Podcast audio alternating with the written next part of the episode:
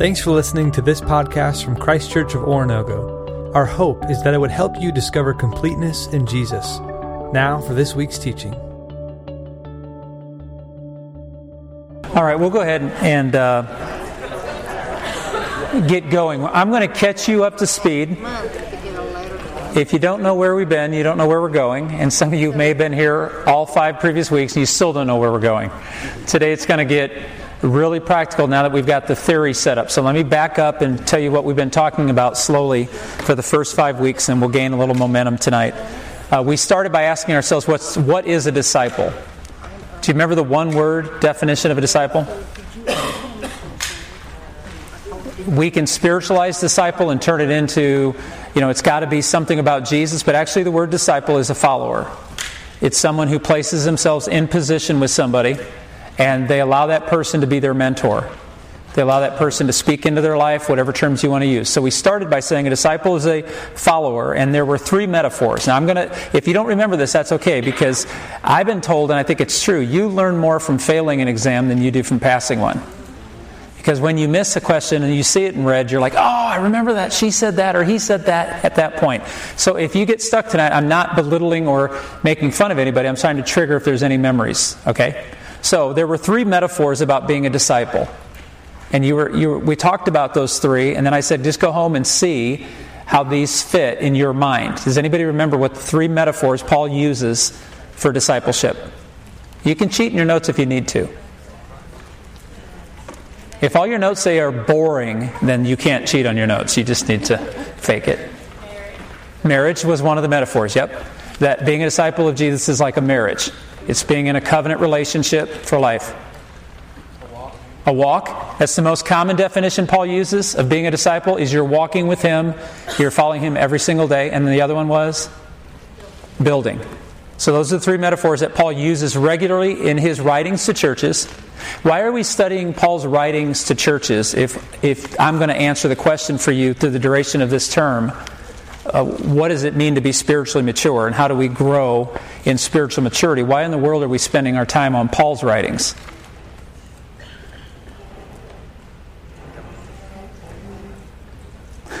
It's a great question. Okay, we're spending time in Paul's writings because Paul was writing to communities of people on how to grow in the fullness of Christ. Remember Ephesians chapter 4 that our ultimate goal is to work together and contribute all we can contribute so everyone comes into the fullness of Jesus Christ as a mature follower. So spiritual maturity cannot be separated from the life of the community. It's not an independent thing we do. I, I can't separate from all of you and become the man God's created me to become. And we're going to talk more about that, and it gets more practical. Like, I'm going to give you six things tonight that the Apostle Paul has identified are incumbent upon you if you want to grow spiritually. And they're not optional. It's not a menu that says, well, I don't like green things, so I won't eat any vegetables. No, these are the things that we'll find in the scriptures that if people want to go deeper and become more associated with Jesus, and here's the negative, I'll be honest with you. The negative is it's going to sound like what we preachers tell you you should be doing. And deep down inside, it's okay to walk out of here tonight going, but how come I don't want to do those? How come I struggle with those? That's part of this maturation, right? with children, do you allow children to choose what they want or what they like or dislike, or do you teach them how to like it? This, I promise, I'm only going to use one family story tonight. I'm going to prove to myself I can do this. Uh, my father used to say there's three things you're going to do, and you don't get a choice. You're going to go to school, you're going to go to the dentist, and you're going to go to church. And he said, because they're all good for you. And you don't have to like them, they're still good for you. So we went to church, and we went to the dentist, and we went to school. And I appreciate them enforcing that in me. They didn't let a child decide what it needed to do to become mature. So, the things I'm going to share with you, I don't think you're going to be antagonistic, but some of us are going to go, I've tried that and it doesn't work for me. No. Try it again. Because maybe now is a better season for you to grow in this way. So, we talked about the three things, or how does God measure a life according to Paul's writings? It's real simple faith, hope, and love. Now, we spent the last three weeks defining those, so when we're using these terms, we're talking about the same things. So, does anybody remember? You may be, you may be to week three and you're already looking. What are the three ways faith is used in the New Testament? There's three distinct ways that word works. Okay, it's a body of truth or a body of belief. Okay, so we call our faith in what we believe. What does the Bible teach is? What does the Bible teach isn't? What does the Bible teach is good, and what does the Bible teach is harmful? So that, that's what our faith is based on the truth of Scripture. What's another usage of faith? Salvation. Yeah, salvation. It is a thing that saves us. We are saved by our faith in the grace of Jesus. And the last one is probably the most common use of it and how we're using it in this class it's a growing Christian experience. It is something that you live and demonstrate each and every day, not just something you say. It's not something you quote, it's not a memory verse, it's not a creed, it's an actual demonstration of it. So, 18 year old Mark is in Bible college, incredibly immature, spiritually and emotionally. I'm in college. I'm away from my parents. I am enjoying my freshman year. Not, probably not crazy like Animal House enjoying it, but on a Christian college, I'm testing the limits of every rule on campus. And me and my buddies were. And we stayed out after curfew. So let me tell you how long ago I was in college. We had a 10 o'clock curfew at our college. You had to be in your dorm room at 10 o'clock. They would lock the girls in the girls' dorm for fearful that we bad boys would touch them or something. And so the girls were locked away, and so the boys all went in the room and listened to music and ate food and, slipped out the back of the campus and broke curfew. And I'm thinking, curfew's not a big deal. Well, my advisor was our literature professor, George Brown, probably one of the most instrumental men in my life. And we come into class, and he decides to open our lit class freshman year by saying to this Mark, Larry, Bill, stand up. And we all stood up in class, and he goes, Did you skip curfew last night? And we're like, No, we were on campus at 10. He said, Did you stay on campus? we went, No. He said, I was on campus at 10. I was in my room at 10. He said, But did you leave campus? Yeah. Where'd you go? Went to the 7 Eleven. What'd you do? What'd you do? We bought pizza and bought big gulps and stayed out till 2 in the morning and walked back on campus. He goes, I know. I couldn't sleep. I was walking through the other neighborhood. I saw you three walk through someone's yard back onto campus and we were busted. And then he asked me this great question in the midst of all that, and we're laughing because he's not mad at us, but he's going to turn us into the dean of students and I'm going to get fined. It was a $25 fine. Now, extrapolate that out from 1983 to now, and it's like $3,000. so I know I'm going to get a 2 5. I'm going to get fined. And George asked me this question. I remember it to this day. I use it all the time with guys younger than me who are bullheaded and are going to do it their way. He says, What is it about your relationship with Jesus that allows you to disobey him? And there is no answer to that question that's appropriate. So he said, So you get to break curfew. I'm, and I said to him, It's a stupid rule. I paid to be here. I'm 18 years old. I didn't have that curfew with my mom and dad. And I'm giving him all these reasons. And when I'm hearing myself, I'm like, Go, Mark, you're getting it. and he looked at me and goes, But the rule on campus is 10 o'clock. And you signed a piece of paper that said you'd abide by the rules. Now, the problem was, they had you sign it when you signed admissions papers before they gave you the handbook so any lawyer who's worth his snot can get me out of that one. But he looked at me and goes, Those are the rules here. And then he said to me, If you don't like our rules, go home. But he said, But I don't understand. If you're a follower of Jesus, why breaking the rules is okay for you. That was a hard, it took me two years to swallow that lesson. And then they made me an RA, which was so ridiculous because they're like, You know how to break all the rules. You'll catch them. I'm like, You're right. I will use my evil against them. It will be good. So, what does this all have to do with it? It's a growing Christian experience. I am grateful that I went to the college I went to. I'm grateful there were men like George Brown who wasn't enamored with whatever talent I thought I had. They just called me out right now and said, You're not ready, you're not ready, you're not ready. But it, the best part was a church called me and asked me to be their youth minister, and I was like, I'm not ready, I'm not ready, I'm not ready. And George Brown met me in the hallway and he goes, Take it, you need this. And he goes, You'll do this. And he's been a mentor of mine ever since. Phone call away all the time because he cared enough to deal with a growing Christian experience, not a set of beliefs. Because most guys, when they go to Bible college, they're just given credit for being good kids. And George is like, You, my friend, are not a good kid. So we're going to work on you. And he chose me, and it was a good thing. So, how do we measure faith? What do you believe in? Do you trust Jesus? And are you willing to live it out and experience it, even when it's difficult and inconvenient? How do we measure hope? Well, remember what I tried to get to you that very convoluted night, and I'll own the fact that I wasn't as clear as I probably should have been. When we talk about what hope is, hope is not in the strength of what you believe, it's in who you believe. And when we talked about that, we talked about it's the steadfastness of Jesus. It's the assurance that He can protect me. It's godly and righteous living. Our hope is not based on our strength. It's not based on our mindset. It's not based on how I can endure difficulties. Hope in Jesus is based totally on Jesus. So you've had someone in your life whose words you trusted. Every single one of us can think of at least one person in our life. If they gave you their word, it was good, right? That's you have hope. If their word's enough for you to trust it. If someone says, I will pick you up at 10 o'clock, and it's 9.59 and you're standing outside and it's cold and you don't want to be alone and it's a little bit dark and you feel threatened, uh, you either believe that that person's coming and you stay there, or you do what? You take off and find your own safety. Hope is believing that Jesus will be faithful and keep every promise he's ever made. And every now and then, when you wonder if he'll keep his promise, I often think of Abraham lifting the blade and about to sink it in the chest of his son. He was so committed that he knew Isaac would come off that mountain one way or the other. So then we talked last week, or yeah, last week about how do we measure love. And because the, uh, Paul says of faith, hope, and love, the greatest of these is love. Does anybody remember why it's the greatest?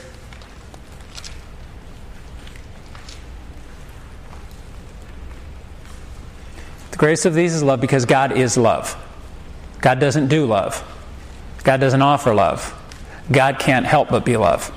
Everything He does is motivated from His love. So our faith and our hope is always grounded on the fact that God is loving toward us. So we trust Him and we respond to Him because He's been good to us. And we learned last week that love is not a feeling and it's not uncontrollable. Love is a choice and it's actionable. To say you love is far demonstrated more by what you do than what you say or think. And then we ended last week with just some examples from Paul's writing, especially to the churches in Rome, about what are acts that demonstrate Christ's faithfulness to us. It's when we accept one another, when we commit ourselves with loyalty, when we encourage others, serve people, and forgive others. So we have this model that Paul is teaching us what spiritual maturity is, but instead of the American way where he gives us this mountain to climb or this animal to skin or this hold our breath for 30 seconds to prove we love him, Paul doesn't do any of that. He says, no, actually, the way you grow spiritually is when you're sitting at tables like you're sitting at tonight and you're actually caring for, loving, and serving the people around you, even if they annoy you, even if they're pain, even if they fight you, even if they make it stressful that you are not controlled by your circumstances, you're controlled by your faith, your hope, and your love. And so, no one, you've probably said this to your children. You probably have children who are easily swayed toward the crowd, and then you probably know children who are not. You have children that will go if there's a big crowd and everybody starts running. I've got two boys. One will run toward the crowd, one will run away from the crowd.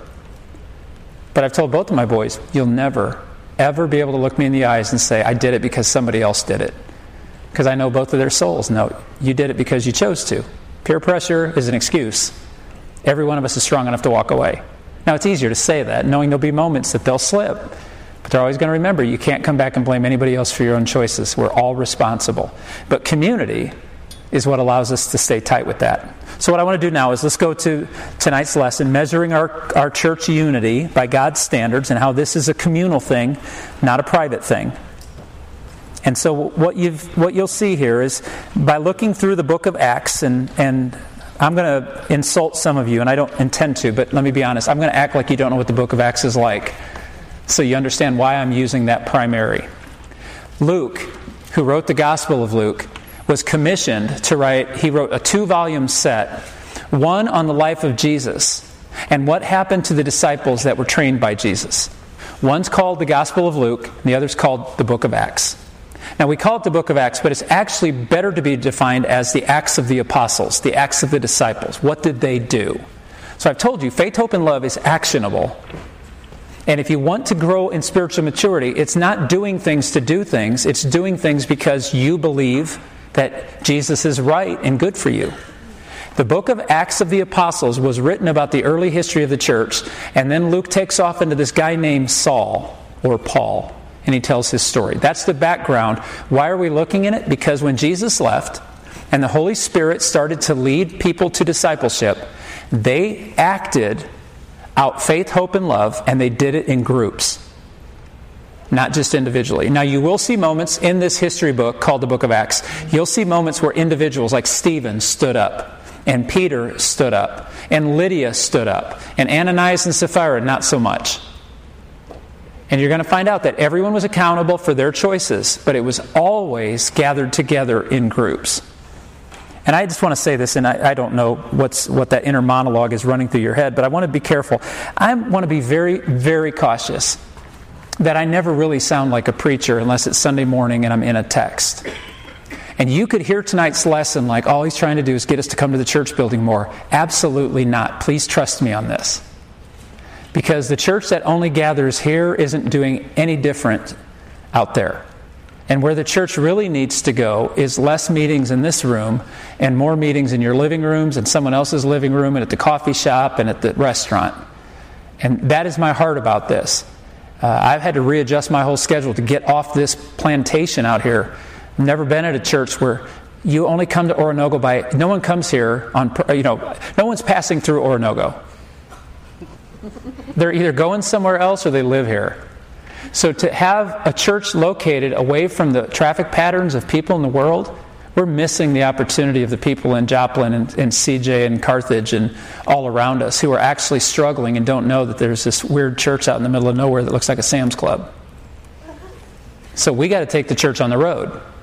The best metaphor I ever heard about the church, and I've loved this because my dad worked for United Airlines, was this preacher, Reggie McNeal, stood up and said the church ought to be a, an airport hangar and people come and they get on flights and they go places.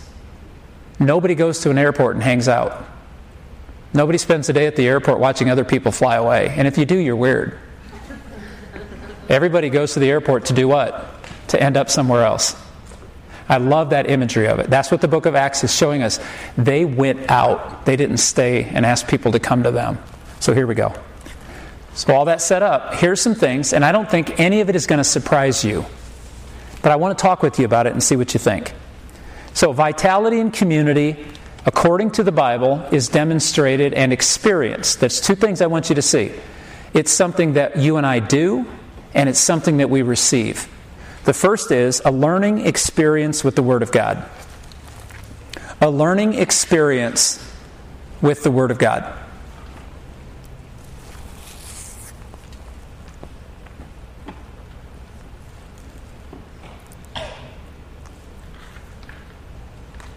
You're going to notice that Acts chapter 2 is very formative for the early church. One of the things God did in all of his brilliance is God didn't tell us how to do church. There is no liturgy, there is no formula in the Bible of how a Sunday morning is supposed to operate. There are, what, at least 10,000 churches in the Joplin area, or so it seems.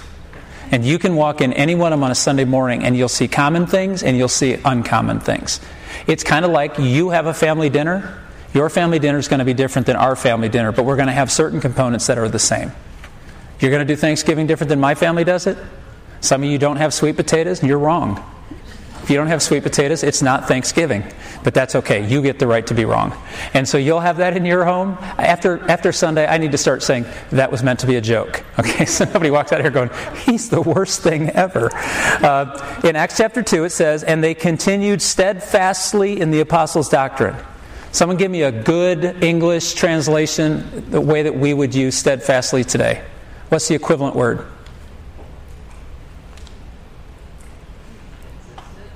They were consistent. I'll take that.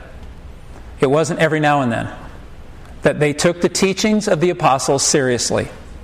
And they wanted to grow, that they believed that there was a truth that they needed to learn. In Acts chapter 2, verse 36, Acts chapter 2 is that chapter where the church started on the day of Pentecost, and, uh, and Luke is recording for us what they held together. After the Holy Spirit descended on the day of Pentecost, the Apostle Peter stood to preach, interpreting what happened by referring to prophecies in the Old Testament. He demonstrated that Jesus Christ, whom his own people had rejected, was indeed their Messiah. So you can see that Paul stood up, or Peter stood up and preached, and he said, Listen, the Old Testament scriptures say this. And so they poured themselves over the Old Testament scriptures. You might remember the story that Luke tells about Jesus after he's resurrected. He looked different. I don't know what, I can't explain how he was, but they didn't recognize him physically. You might remember the story. He's walking down the road with two people and they're having a conversation and they're talking about what happened in Jerusalem and how this Messiah guy got killed and how they don't understand it. And they sit down for dinner and they invite him into the house and Jesus sits down. He takes a glass of wine. He breaks bread. I don't know if he did it with a smile on his face. But the minute he broke the bread and handed it to him, they're like, oh no, it's you. And then it said Jesus fully explained from Moses on what the scriptures had said he would do. And as he was explaining the Old Testament, they were going, You did that, you did that, you did that, you, you did it all. And then it says Jesus disappeared. It's kind of a bad end to a good meal, isn't it? So, what you can see is the Old Testament scriptures are not for us to dismiss, like, well, that's just weird stuff, and so we don't talk about it anymore. It's actually the Old Testament gives us, helps us understand the New Testament, and they poured themselves into these scriptures. Acts 2:41 Great conviction came into the hearts of a great multitude of Jesus' fellow Jews. They were like, "Oh my goodness. God said he would do this, and Jesus did that." It's probably fair to ask the question, how come people don't see what God's doing all around them? And uh, the answer biblically is they're blinded. They're, they do not believe in supernatural, or God's not doing it the way they want Him to do it. I'd say every probably every one of us has had a moment of frustration, haven't we? Can we be honest enough to go? There's moments of frustration. If God would have just done this, it'd have made my life easier, and somebody I love would have followed Him if He'd have just done this at that one moment in time I asked Him to. And Paul says we see dimly now, and one day we'll see face to face. We know dimly, and one day we're going to go. That's why I think C.S. Lewis has the best expression. He said the most common expression in heaven is going to be, "Oh." Like, oh, he, that's, oh, he did it for that reason. The same reason on the road to Emmaus when they had dinner that night, they were like, oh my goodness, it's you. And they had no idea. So, Paul, you can see some, some passages I've just put down there for you and some understanding of those passages to, to references that the church took the Word of God seriously. So, what do we do with that? This is where we could be slightly inter- interactive tonight if you choose to be. How do you have a learning experience with the Word of God? And, and here's the way I want to lead the discussion if we're going to have one. There's no uniform way. I'm asking you, how do you connect with the Word of God? How have you connected in the past? Some of us are visual learners and some of us are audible learners. Okay? Now, some of us, when I'm talking or I'm uh, saying something you can see. Tell me if you're this. Can you see the words going up in a screen in front of your head? You actually see like a teletype of what someone's saying? Is anybody else in the room but me who does that?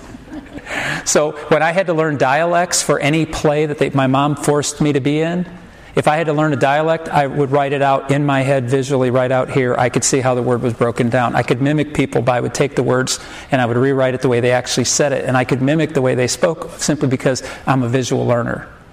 You write things on the board. When I take an exam, I'll go back to where you wrote in the corner of the board. It was kind of slightly leaning this way. You're a visual learner. Some of us learn in an auditory fashion. We remember what it sounded like, and others, how many of you get bored reading? It's difficult reading. Okay? How many of you love to read? You can escape into a book and get lost. So I stand up here on Sunday and say, You ought to be in the Word of God. And some of you are like, Tried it, failed. Others are like, disinterested. I hate reading. Both of my boys used to say this I hate reading because you haven't found what you love to read yet. As soon as you find a topic you're interested in, it won't feel like reading. And they're like, sorry, family story. I lied. Second one, I'll quit. Braden's like, I hate to read. And I said, I go through his history. The kid's on Wikipedia he'll hear me say a name and he goes on Wikipedia and reads the story of the guy's life. He's like, Yeah, he died in 1974. I'm like, How do you know that? I was on Wikipedia. I don't want to tell him most of it's not true. But anyway, I'm like, Dude, you're reading, you're researching. You are interested in reading. He goes, Well, that's not really reading. no, because I said when you learn to love to read, it doesn't feel like reading. In fact, those of us who love to read, when you look at the clock and it's 10:30 or 11, you're like, "Oh, I got to get up early." You're like, "I'll skip work." Because you love to read. So when I tell you I have a living experience with the Word, what does it feel like for you? How do you engage the Word of God in a meaningful way? I'm really curious how you do it. Pardon? So you put yourself in the story. Try to experience it that way. And there's parts of the scriptures that lend itself to that and other parts. It's like, you can't. Do that in Leviticus, and you're a miracle worker. Yeah, because I don't understand why, if it has a split hoof and eats grass, you can. I don't know. It doesn't make much sense. It did back then. What are some of your other experiences with this engagement with the Word? When the Word has been rich for you, what's been taking place? Yeah? Take notes. You take notes. Do you ever share those notes with somebody or talk to somebody about them? Uh, yeah, my sister. Yeah. I know from an education standpoint, if I can get you to write something down and have a conversation with somebody else about it within 24 hours, your retention level goes up 80%. So I'll tell you, my engagement in the Word is I have found for me, and this was all the way back before I even thought I would be a preacher. If, I, if I'm going through a text thinking, how do I explain this to a fourth grader? I can remember most everything. When I just read it to read it, I can run my eyes over every page. I had a professor who used to take attendance by saying, Did you read the entire assignment for tonight? And I would always say, Yep. Do you remember any of it? He never asked that question, and I'm grateful.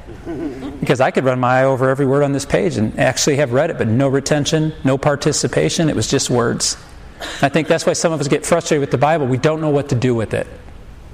And so, what I encourage you, if you want to active, write down. Uh, in fact, write down is there a promise there? Is there a claim? Is there a command? What am I supposed to do with this? And then find somebody, remember, because a spiritual journey cannot be fully performed alone. Find somebody. My buddy's in Fort Wayne. I text him regularly. Hey, I'm dealing with this text in Luke 14.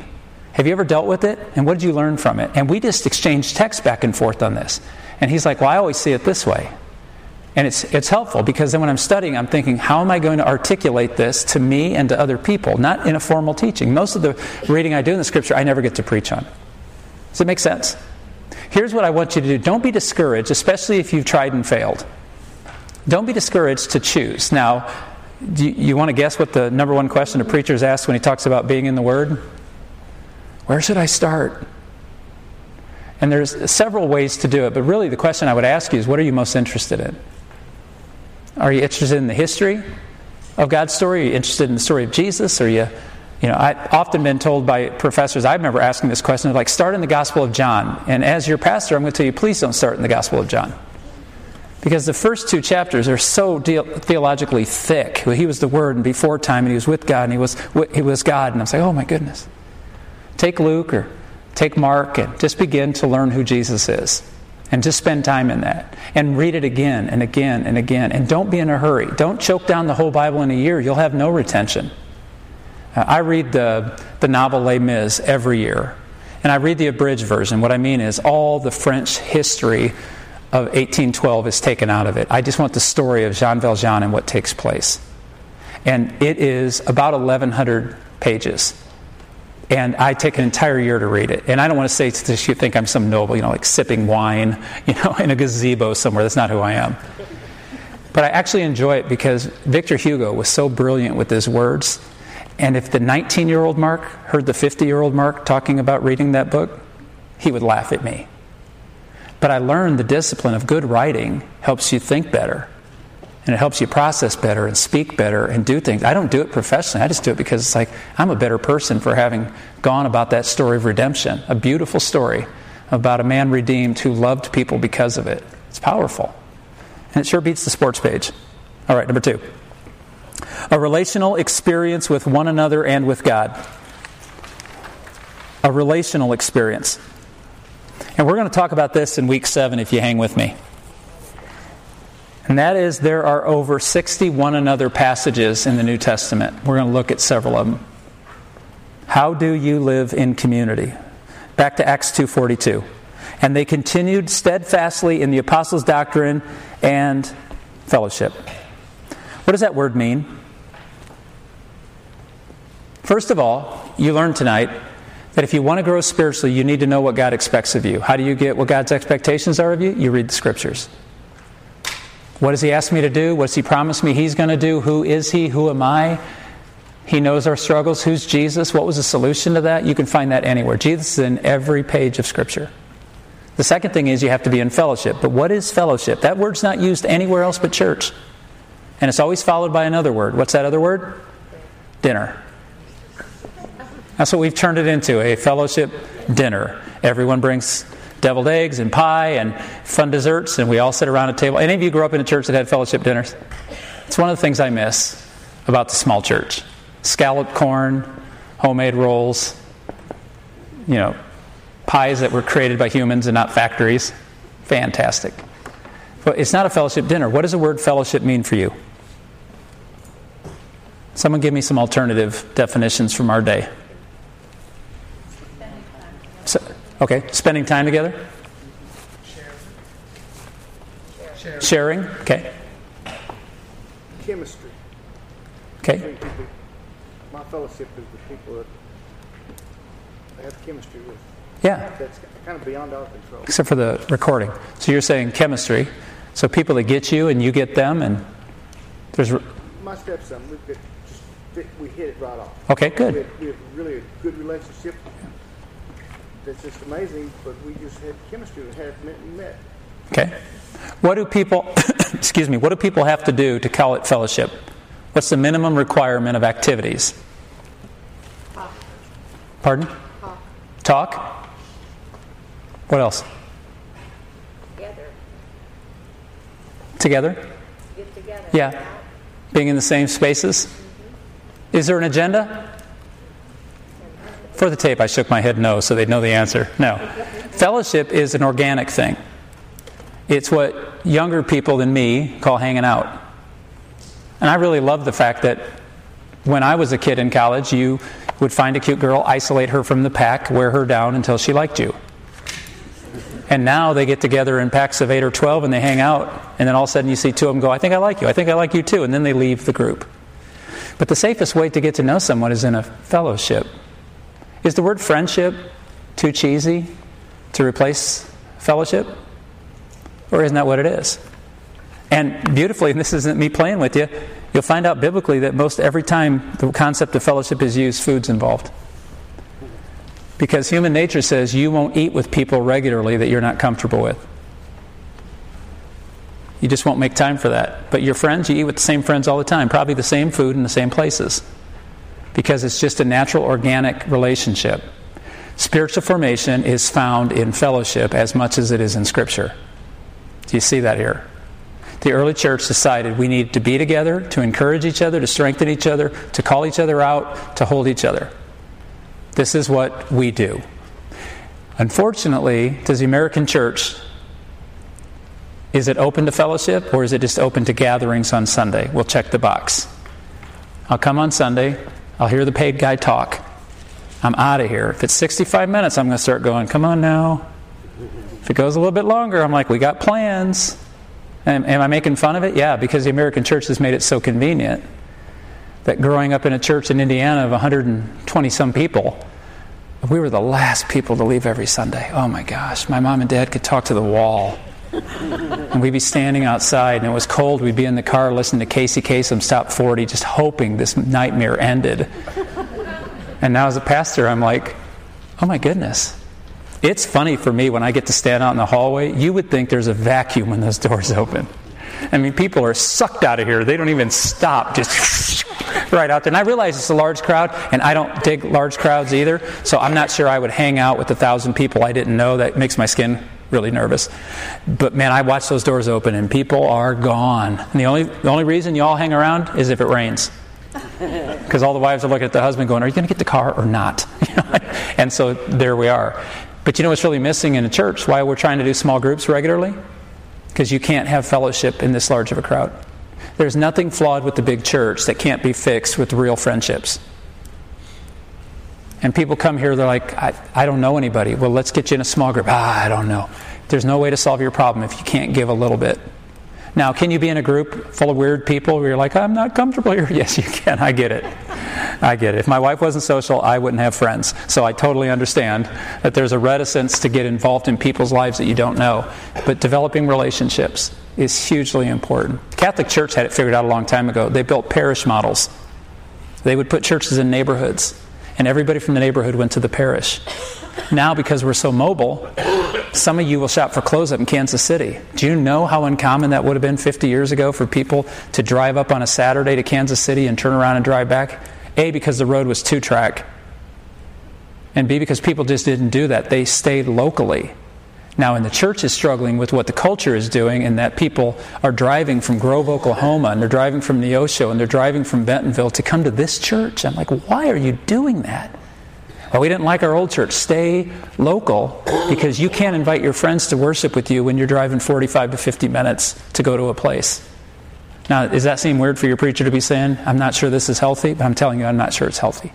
Because you don't develop real relationships. You're just getting a service you enjoy and then returning to a neighborhood that doesn't understand what you just experienced. living in a cul de sac as a kid, when someone in the neighborhood had a death, every house on that block, I watched it year after year, would bring food, would take care of the lawn, would be there ministering to another. We're all so spread out. We work in different towns, we worship in different towns. It's just a trend we've got to figure out. I'm telling you, if you want to grow deeper, you've got to have Christian fellowship. Small group, formal or informal, every single one of us needs one. Because those are the people that call us out, those are the people that ask for more, those are the people that, you know, my best friends in life have said this to me more than anything else Mark, knock it off. And I'm like, okay, you're right. When my best friends will tell me, you're out of line, you're, you're being too obnoxious, just quit, those are the people that care. The other people just go, ha, ha, and then walk out of the room going, I'm never coming back. Fellowship's important. Third thing, a shared experience with material possessions. Oh, you think I'm dancing in your living room? You haven't seen anything yet. You want to go deeper, you're going to get uncomfortable. There is nobody who's accomplished anything, according to Theodore Roosevelt. No one who history remembers did not pay a great price to be remembered. Nobody that history remembers did not pay a great price to be remembered. Every single person struggled. Every single person was challenged. Acts 2:44. Now all who believed were together and had all things in common, sold their possessions and goods and divided them among all as anyone has a need. Valuable lesson. Bill Walker. He worked for UPS he was the Michigan District Supervisor over all vehicles. He maintained the entire fleet in the state of Michigan out of Mount Pleasant, Michigan central office. Bill was one of the most straight shooting guys ever. He loved Heather, tolerated me. And I, would, I said to Bill one time, I said, Hey, I need to get a chainsaw. And he was just, Why do you need a chainsaw? I said, I got a tree, I had a willow tree. You know, they suck up every ounce of liquid in everybody's yard for nine miles. Every time you slam a door, five limbs fall down. It was driving me nuts. I said, I want to get rid of my willow tree. I need a chainsaw. He goes, Why? I said, Take the tree down. He goes, Why do you need a chainsaw? I don't know how to say this sentence any clearer. And he looks at me and goes, You don't need a chainsaw. I'm like, You're not my dad. And I said, Mr. Walker, can I borrow your chainsaw? He goes, Yeah, it's not what you asked. He said, You said you needed a chainsaw. I said, You don't need a chainsaw. And I'm like, What are we doing here? And he goes, Do you want me to cut down that tree? It's like, Yeah. He goes, You don't need a chainsaw if I have a chainsaw. He goes, You'd buy a $400 chainsaw, you'd cut your arm off, we'd have to get a new preacher, and I'd still have to cut your tree down. I'm like, You're probably right. That's exactly what he told me. And he goes, I'll come cut your tree down. You just be there and help me haul it away. What he actually taught me was a valuable lesson. Later, his wife, Sue, realizing he roughed me up, invited us over for lunch on a Sunday, and she goes, What he's trying to say to you in his way is he'd like to help you so you don't waste your money on a chainsaw you're going to use once. Love that guy. Came and he took down my big willow tree. He's sitting there the whole time. I go, Do you want the wood? And he goes, No, it's garbage. Go, What do I do with it? He goes, I'll take it to a place and get rid of it.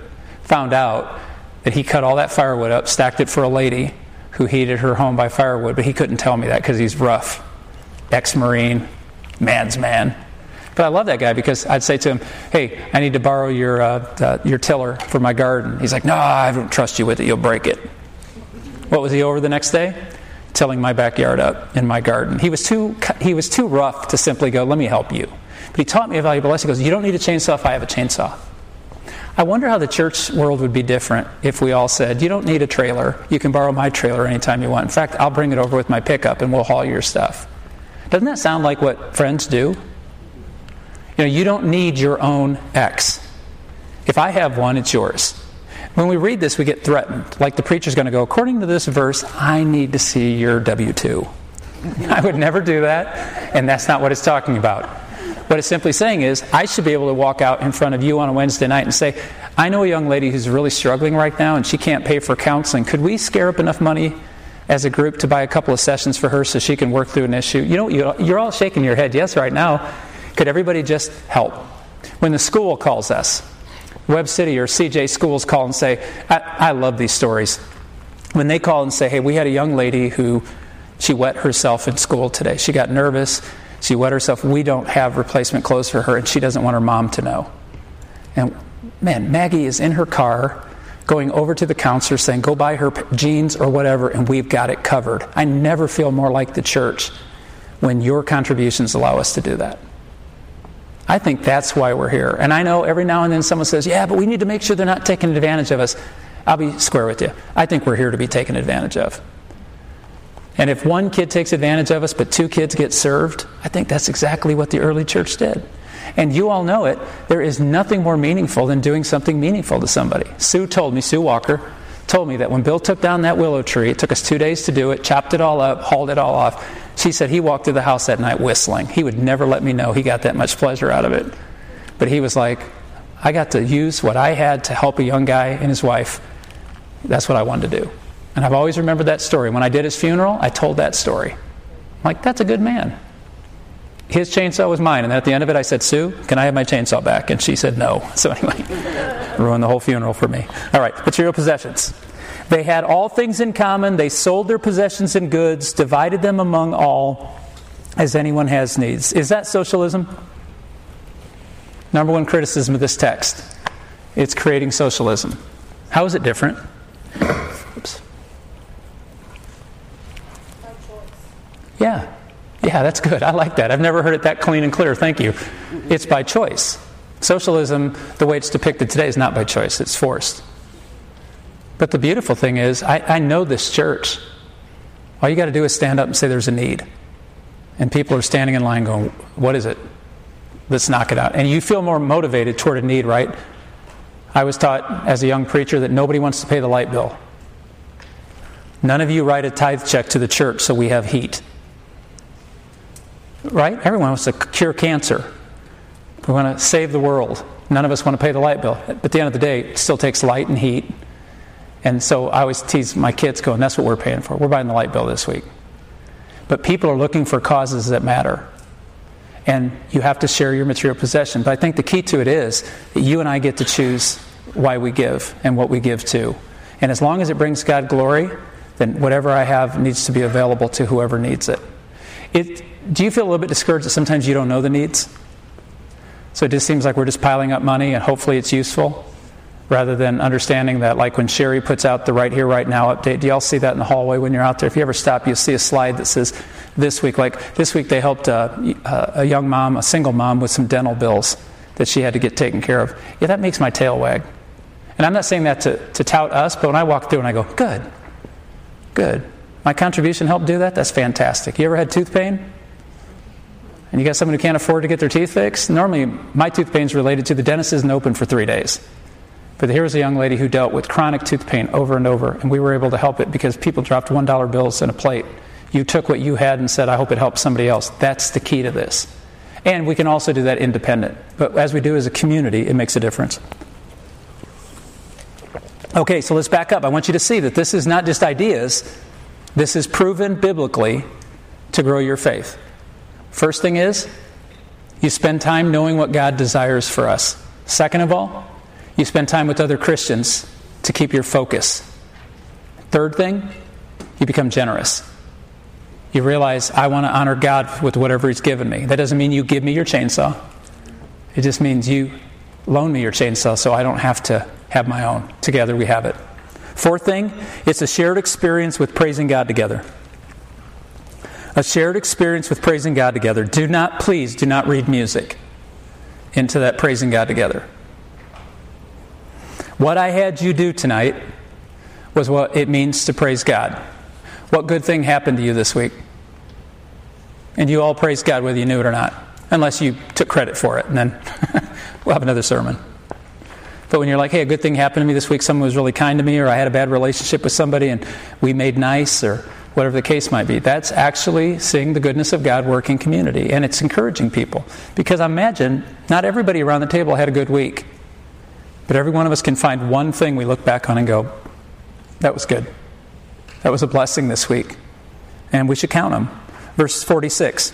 So, continuing daily with one accord in the temple and breaking bread from house to house, they ate their food with gladness and simplicity of heart, praising God. Uh, breaking bread from house to house does not mean the Lord's Supper as you see practice. It actually means just being hospitable. And hospitality is still an expectation of God. It's opening your home and taking care of people. It's, it's fellowshipping by being, creating friendships and commonality. I like Colossians 3.16. I have it put in here. Let the word of Christ dwell in you richly in all wisdom, teaching and admonishing one another in psalms and hymns and spiritual songs, singing with grace in your hearts to the Lord. Uh, we addressed this briefly, but just to be a reminder, there's something about music. I often, because I think it's funny, and most don't. Uh, Christians are the only group of people in the world that get together and sing. I really doubt you have any other group that you're a part of, that you're committed to, that actually gets together and sing. First time I went to Heather's house for Thanksgiving, it was amazing. Her whole family can sing. I can't. And the first time they went, they had a prayer, and I was thinking, here we go, time to eat. I was all happy. And when they were done, they sang the doxology. Praise God from whom all blessings flow. And they sang it beautifully. And the whole time they're all looking at me, I'm like, I don't sing. It was the weirdest thing ever, but it was beautiful. And Heather goes, Does that make you uncomfortable? I go, No, as long as I don't have to sing. It was beautiful. And his family sang together. And I'm thinking, I never get together with my guys and go, dude, let's go get some wings. And we get some wings. And before we eat, someone goes, Mark, let's sing. We never do that. We never get together for the Super Bowl and go, hey, national anthem, Mark, take it. No, we don't do this. But Christians get together, and it's not an old habit. There is something about music. I could play a song from the 60s, and those of you who lived to that era could tell me where you were when you first heard that song or a special moment in your life that it connected. I can take you to any Lionel Richie song from the 1980s, roll your eyes all you want. And I can tell you where I first heard it, why it's in my iPod, and I still listen to it because it takes me back to college. You can take any Aerosmith song or REO Speedwagon song from the 70s, and I can tell you where I was roller skating, how old I was, and who I was hanging out with. Music is a powerful thing. And you notice in the church how many of you have that common experience when a song comes on, even if it's new, and it lifts your feet and makes you think of things that you're like, wow, where did that come from? When children are, I found this interesting. I was talking to a principal in the area. When children get rowdy at lunchtime, they put music on. And they don't put like elevator music on. They put music on because if it's an up song and they want the kids to do it, they'll find the kids will be singing together and having fun and smiles come on their face. And kids that were about to duke each other out in the face are now sitting together belting out this Ariana Grande song. Music's powerful. Why would Paul tell us it's a part of our spiritual formation? Those of us that were raised in church that sing hymns, uh, one of my favorite things here, and every now and then when they bust out a hymn that fits in the text, I love to be in the corner looking out in the crowd. I see people crying in church, and I'm not the reason, and I like it. You see people wiping tears, because what does it do? It takes you back. There's songs that we don't sing in church anymore, but I still play them on my iTunes all the time. Because I hear a certain song like I hear at Calvary, which you may know that song or not know song. I hear that song. I'm standing next to a five foot four little Irishman who could not sing at all, belting that song out. He loved that song in church. And all my friends, we'd sit behind my grandma and grandpa or with them and giggle every time he sang because it was horrific. And I hear that song and it chokes me up because I'm thinking, that is a shared memory with a man who taught me some faith. Let me read the verse again. See if it doesn't make a difference, if it doesn't become a command, and instead it becomes an extension of your heart, your history. Let the word of Christ dwell in you richly in all wisdom, teaching and admonishing one another with psalms, hymns, spiritual songs, singing with great grace in your heart to the Lord. There's not a person in this room, I promise you, not a person in this room, if I gave you a piece of paper, said, I want you to write down a song that you, when you hear on the radio, takes you back to a favorite moment in your life. And it could be anything. I remember the first time I walked home from school and this little girl grabbed my hand and freaked me out. We were in kindergarten. And we were walking home and she grabbed my hand and my dad pulled up in his pickup truck when we were walking to the corner and he looked at me and he said, You want to ride home? And of course I did. She was holding my hand. I was frightened. And we got in the car, and Frankie Valli's My Eyes Adore You came on the radio. And I hear that song, and I think of that little red haired, freckle faced girl named Angie who grabbed my hand on the way from school. Now, I realized later, because we went all the way through elementary school together, she didn't like me. I was her friend. But according to television, any girl who grabbed your hand was about to kiss you, so I was scared to death. But I hear Frankie Valli every time, and that song comes on, and my heart smiles. A nice memory connecting me to people Paul is saying music does that to us, but it doesn't have to be singing. You hear what he says psalms, hymns, poetry, those moments. Have you ever found when you get with your family, you tell the same stories you always tell when you're with your family? My, my three brothers and I get together and tease my mom relentlessly. I know you can't imagine. But we pick on my mom to the point she's like, Boy, stop it. My dad is sitting in the chair chuckling. And we tell the same stories all the time. And she loves them so much, she corrects them. I didn't actually say that, I said this. And then we all laugh. Is that repetition bad? No, that repetition is healthy. Paul says, hold on to what's common and don't spend so much time on what's different. And if I may, let me pause away from being a preacher. Do you think our culture would be better if we stopped focusing on what we had dissimilar and we actually started to remember what we have in similar? And it seems like in our culture today, unless there's a war, we don't see each other as friends. We see each other as protagonists.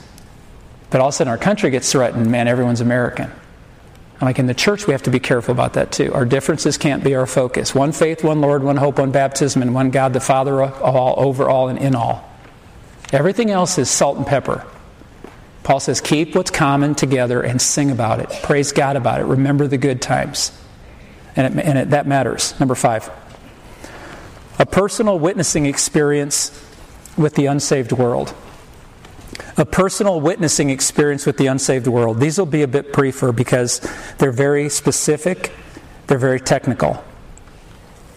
What do you have to do to be able to witness in a court of law? If you appear to testify in a court of law, what do you have to offer the court? Pardon? The truth. The truth. And how do you have the truth? How do I know you're offering me the truth? Okay, you swear on the Bible. Does that actually keep people from telling the truth? And probably not. What is the judge going to ask? Did you see what you're talking about? Were you there? No, but somebody told me it happened. Inadmissible. I've watched enough LA law that I'm a good lawyer. if you're going to testify in court, you have to have firsthand knowledge. You had to see it, you had to be there. Well, can you identify the person who was there? No, it looks like her, though. Nope. Can you identify 100% who it is? Would evangelism, the big E word that weirds people out in church, would evangelism be different if you were only required to talk about what you've experienced? See, what's funny, in church we could get conversations going. Who's your favorite ball team? 60% of us in the room have one, and we'll talk about it. We've been to games. We know that this is why we love them. This is why we hate them. This is why we do what we do. If I said, "What's your favorite theme park?" Everyone go, "Oh, my favorite theme park's this park or this." Your favorite roller coaster, this one. Favorite restaurant, favorite this. Last week, what's your favorite candy bar? And what movie would you have dropped in? You're all answering. None of you delayed. You know your story.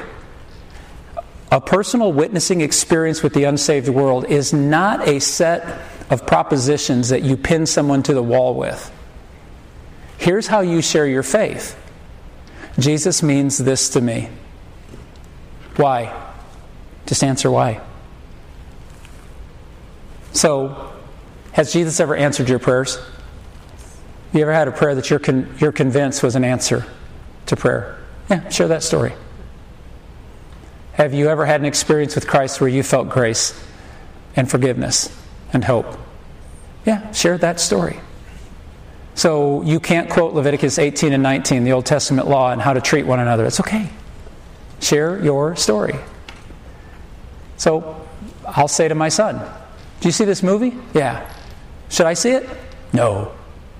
Why shouldn't I see it? Well, because you won't like it for this reason, this reason. He knows me well enough. I trust him. So what'd you think of it? I liked it for this, this, and this. And when I hear why he likes it, I'm like, yeah, I wouldn't like it. But his testimony affects me. When I said to my dad, Dad, why are you a believer? My dad choked up. And he was easy to cry. He was a very sentimental man, very easy to cry. And he started crying and he said, Well, I didn't really believe in God until I met your mom. And he said, And I knew she believed in God. So I wanted to figure out what she knew. And then she started just telling me why she was a believer in God. And, God, and my dad said, I could believe that. And then my mom, being very bright, looked at my dad and said, No, you can't believe it because I believe it. You need to believe it because you try it.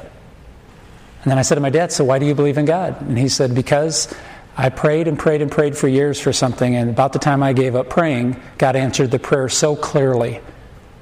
I was like, That's good. So my, my dad's evangelism was never you need to come to church.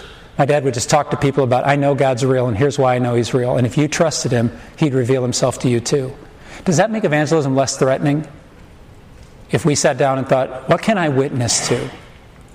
And if you take the previous four steps fellowship, sharing, sacrificing, studying you would have a story to tell. And if you want to go deeper, tell your story. As a speech teacher, one of the things I love to do for 10 years, nobody likes to teach speech class, but I chose to do it because I'd get to meet the freshmen when they came into the school and I got to know who they were. Nobody wanted to teach a freshman class. I wasn't noble. I'm like, I want to know the kids here. So I started teaching speech. And it's funny that there would be this young lady, I can still picture her, she'd get up in front of class. Some of you experience this. Her face would go beet red and she'd start getting a splotchy neck just like total white spots all over her face. And she could feel it. Her mouth would get all, she'd be spitting out little white puff balls. And I'd always smile at her and go, Hey, you're doing great. And she's like, I'm just so nervous. And I always do this because I was taught this by George Brown, the professor I mentioned at the beginning. One girl got nervous in our class my freshman year, and George said, Okay, stop. No, put your notes away. He said, What's your favorite movie and why? And that girl stopped turning red and white. She went back to her normal color she took a deep breath and she started telling us about Pretty Woman with Julia Roberts. And she told why it was her favorite movie. Because she grew up in a rough background and everything. Before you knew it, George had to cut her off. He goes, Okay, your time's up. And she's like, I talked for five minutes? And she's like, Yeah. And then George said something I'll never forget. He said, We all have stage fright until we're prepared. And the minute you're prepared and you know what you want to talk about, you stop being nervous. And I want to say that to Christians. You have an interaction with Jesus. You, you participate in the church. You have a salvation story. You don't have to make it bigger than it is. Just tell your story because the people who love you believe you more than they believe me on stage on a Sunday morning. Because they see me on a stage with a microphone and they're thinking, well, yeah, he has to believe. And they hear you, who they really love, and all of a sudden they're like, wow. And one of the things I love about Christ Church, from a pastor's perspective, the hardest thing to get is people to invite their friends to come to church with them. Do you know what this church does extremely well? You all are unashamed to invite your friends to come to church. Talk about a privilege that I get. I've got you having conversations with people going, hey, this place helps me understand Jesus. Come with me. Your story is going to get more people. And you don't have to win 10,000 people, you just have to share your story. And look at the early church. And the Lord added to the church daily those who were being saved. They were being brought by their friends who told them about this Jesus. and then look at John 13 35 to remind us of last week. By this we all know that you are my disciples if you have love for one another. Okay, the last, and it's going to take me a bit to explain this because it's got two parts to it a complete surrender to a supernatural process.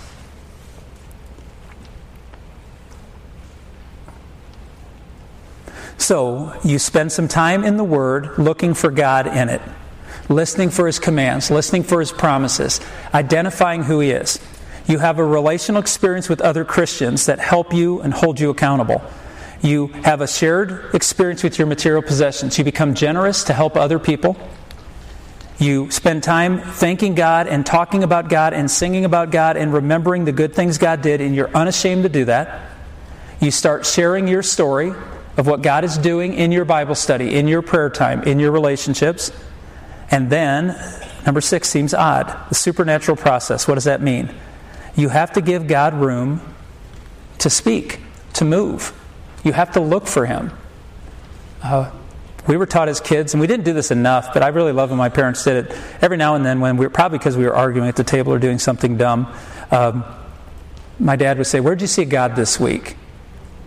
And he would just go around the room. Mark, where'd you see God? And he'd make stuff up every now and then, but every now and then I'd have a real story to tell. It's like I invited my friend Wayne to church and he said he would come this Wednesday. And Wednesday was just like here. It was a youth group and it was fun and you didn't have to sit in a chair and behave or be quiet. They let you run around and bang on each other and shoot baskets and then they gave you a 10 minute devotion and they sent you off. And people think, well, that's not deep. I, uh, you know what? As a sixth grade boy, that's all I needed. Because I got to hang with my friends around Christian people who had an influence on my life. But the truth of the matter is, when we'd have these God hunts, my dad would always say, Well, I was reading the Bible this morning and uh, I read this story for the first time, and I think God showed me something. And it created an interest in this kid's heart to go, there's some things in there I have never seen. How did my dad find that? Like my dad, he would look at me and go, Do you know that there's a guy in the Bible who has six fingers and six toes on each hand and foot? And I'm like, You're lying. He's like, Nope, first one to find it gets to go for ice cream. So, do you bribe people into the Bible? Yes, for ice cream you do. At the end of the day, my dad triggered this God hunt. He just kind of set us up. We didn't do it very much, but when he did it, I remembered it. The supernatural process. You have to have a trusting commitment to the apostles' doctrine. In other words, knowing what God wants is not as good as doing what God asks. The supernatural process is you have to say, if God tells me to love my enemy, then there's a benefit to me and my enemy for doing this. I have to step out in faith.